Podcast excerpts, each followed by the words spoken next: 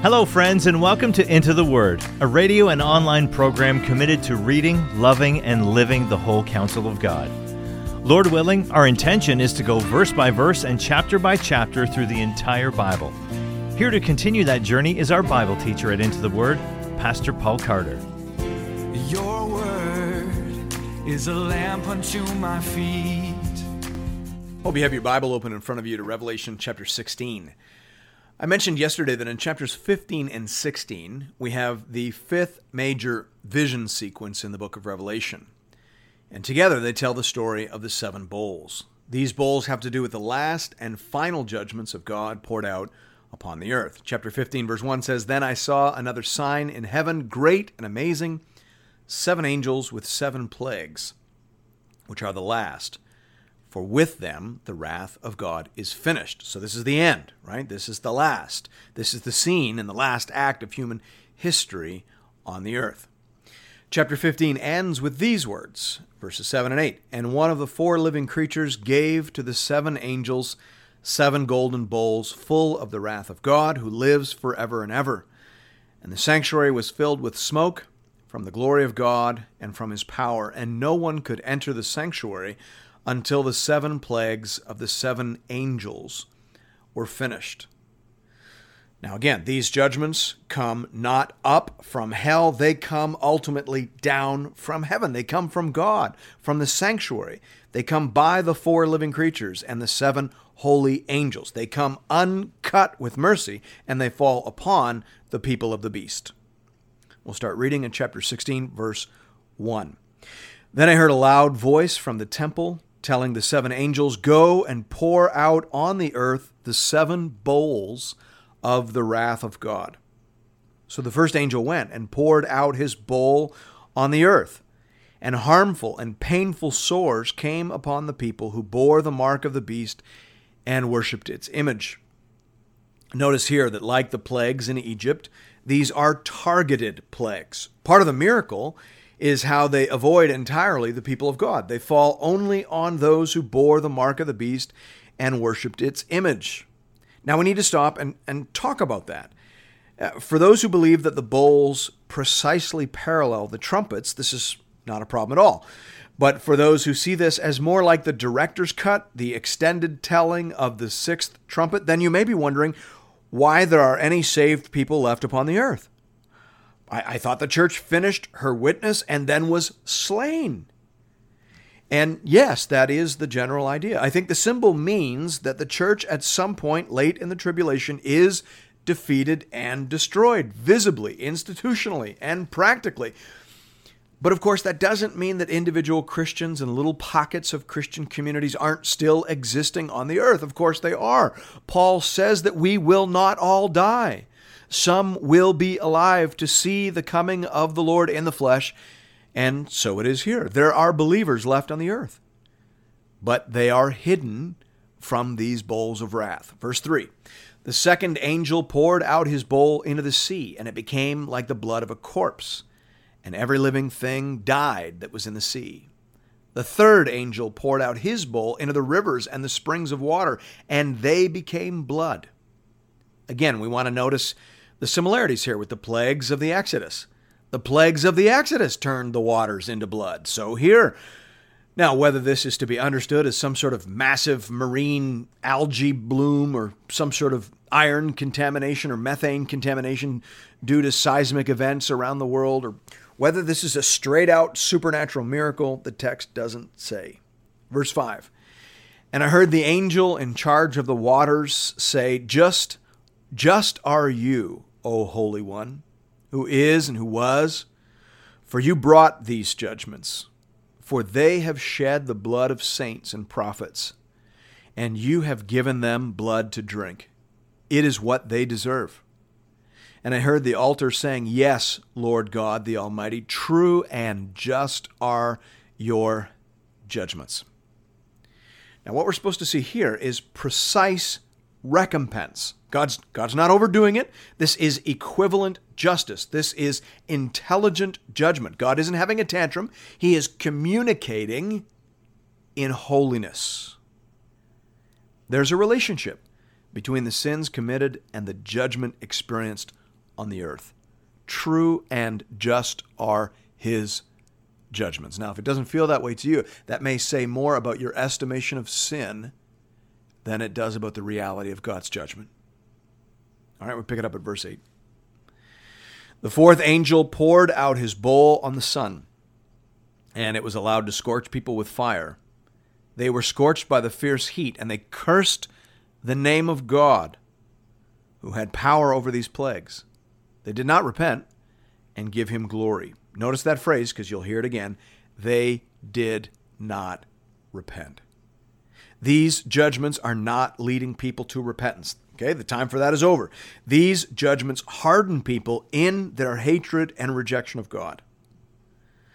Now, this particular judgment has something to do with the sun, right? Who knows what precisely it may involve? Is this a solar flare? Is this related to the degradation of our ozone layer? Who knows?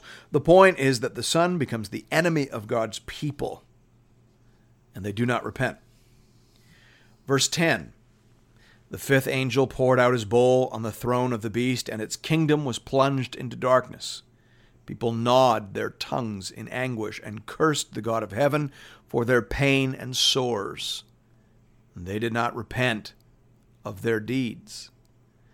Again, we notice that however many of God's people remain on the earth, they are again specifically exempted from this plague. This falls on the kingdom of the beast and on his throne. Now, how that will work Geographically, I do not know. Are we supposed to think of ash clouds related to seismic activity moving around the earth, creating pockets of darkness? Again, there's no specific detail on that in the text.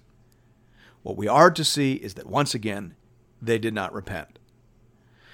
Verse 12 to 16 tells the story of Armageddon, not the movie with Bruce Willis in it, but the sixth bowl of the apocalypse. The text says this Sixth angel poured out his bowl on the great river Euphrates, and its water was dried up to prepare the way for the kings from the east. And I saw coming out of the mouth of the dragon, and out of the mouth of the beast, and out of the mouth of the false prophet, three unclean spirits like frogs. For they are demonic spirits performing signs, who go abroad to the kings of the whole world to assemble them for battle on the great day of God Almighty. Behold, I'm coming like a thief. Blessed is the one who stays awake, keeping his garments on, that he may not go about naked and be seen exposed. And they assembled them at the place that in Hebrew is called Armageddon. Now, as we've said many times now, the book of Revelation is like an art gallery filled with pictures painted in colors borrowed from the Old Testament. So it is here. The whole idea of Armageddon is borrowed from Judges chapter 4 and 5. The oppressor at that time was Jabin, king of Canaan. And the, Canaanites have destroyed and despoiled the kingdom of God, and God's people are in hiding. They appear entirely powerless. We're told in Judges 5 8 that they have not even one spear or shield between them. What hope is there then for the people of God? Surely they must be utterly and finally defeated. But then something very unusual happens. God Himself takes the field. Nature becomes a weapon in the hand of God. Isn't that what we've been seeing in these plagues, in these bowls? nature as a weapon in the hand of God? Well, that's what we see back in Judges 4 and 5. According to Judges chapter 5, there were earthquakes that day, and there was a huge, unseasonal deluge of rain. Verse 20 goes so far as to say, From heaven the stars fought, from their courses they fought against Sisera. Sisera was the general in Jabin's army, and he was defeated. He was routed that day because God himself took the field.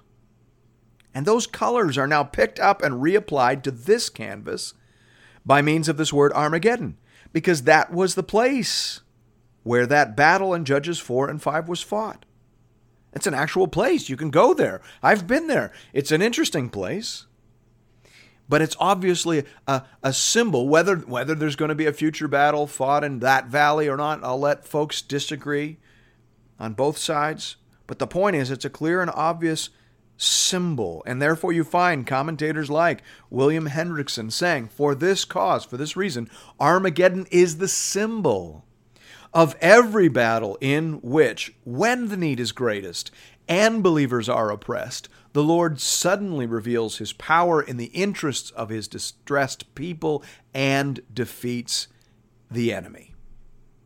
All right, so Armageddon is a sort of stock Bible symbol, but it is applied here to the last and archetypal battle when the Lord takes the field and the enemy is defeated.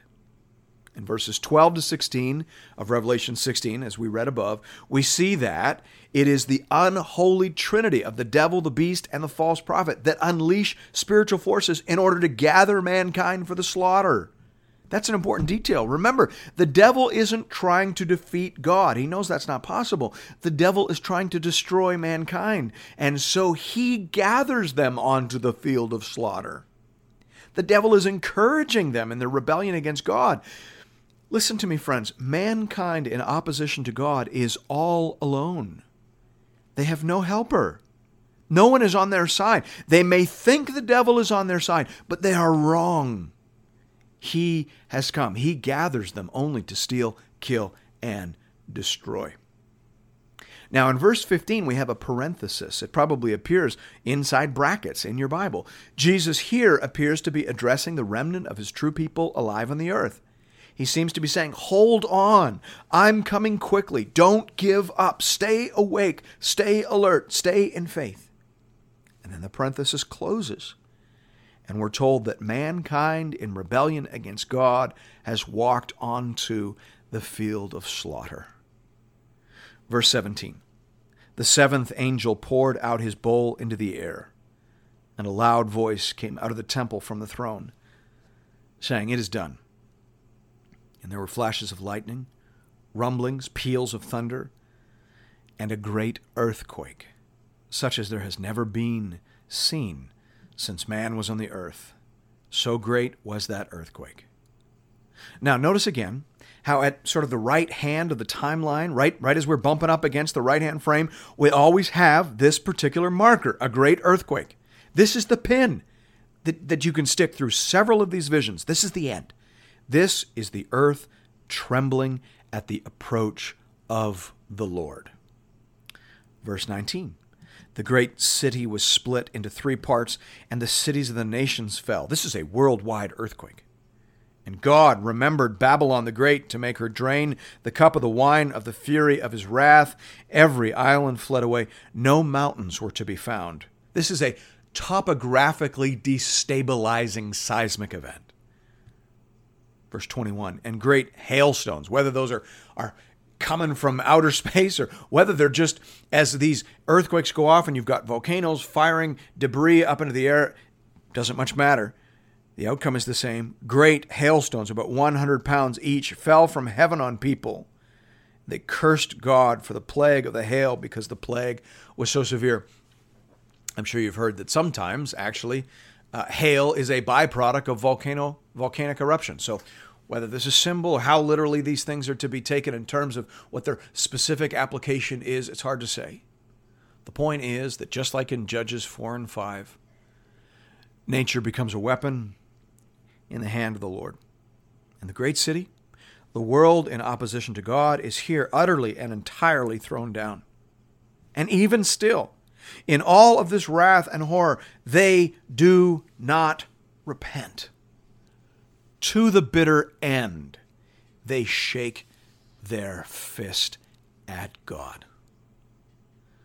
Oh Lord, may this vision freshly inspire us to share the gospel with our friends and neighbors while it is yet today while wrath is still mixed with mercy, and while the Spirit still moves to dig ears and to open eyes and to soften hearts to receive and believe the implanted and saving word, let us be active and instant in sharing the reason for the hope that we have in Christ. Father God, send forth your Spirit Pour out a spirit of grace and supplication in our day upon your people and upon the nations of the earth, that the knowledge of the Lord might fill this land, this world, as waters cover the sea. Do it, Lord, we ask. In Jesus' name. Amen. Amen.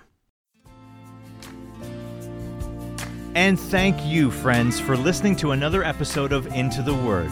If you would like to support this program, please consider leaving us a rating or a review on iTunes, as it will help other people find and access these materials. If you're looking for more Bible teaching from Pastor Paul, you can find our entire library of content over at the Into the Word website at intotheword.ca, or you can download the Into the Word app at the iTunes Store or on Google Play.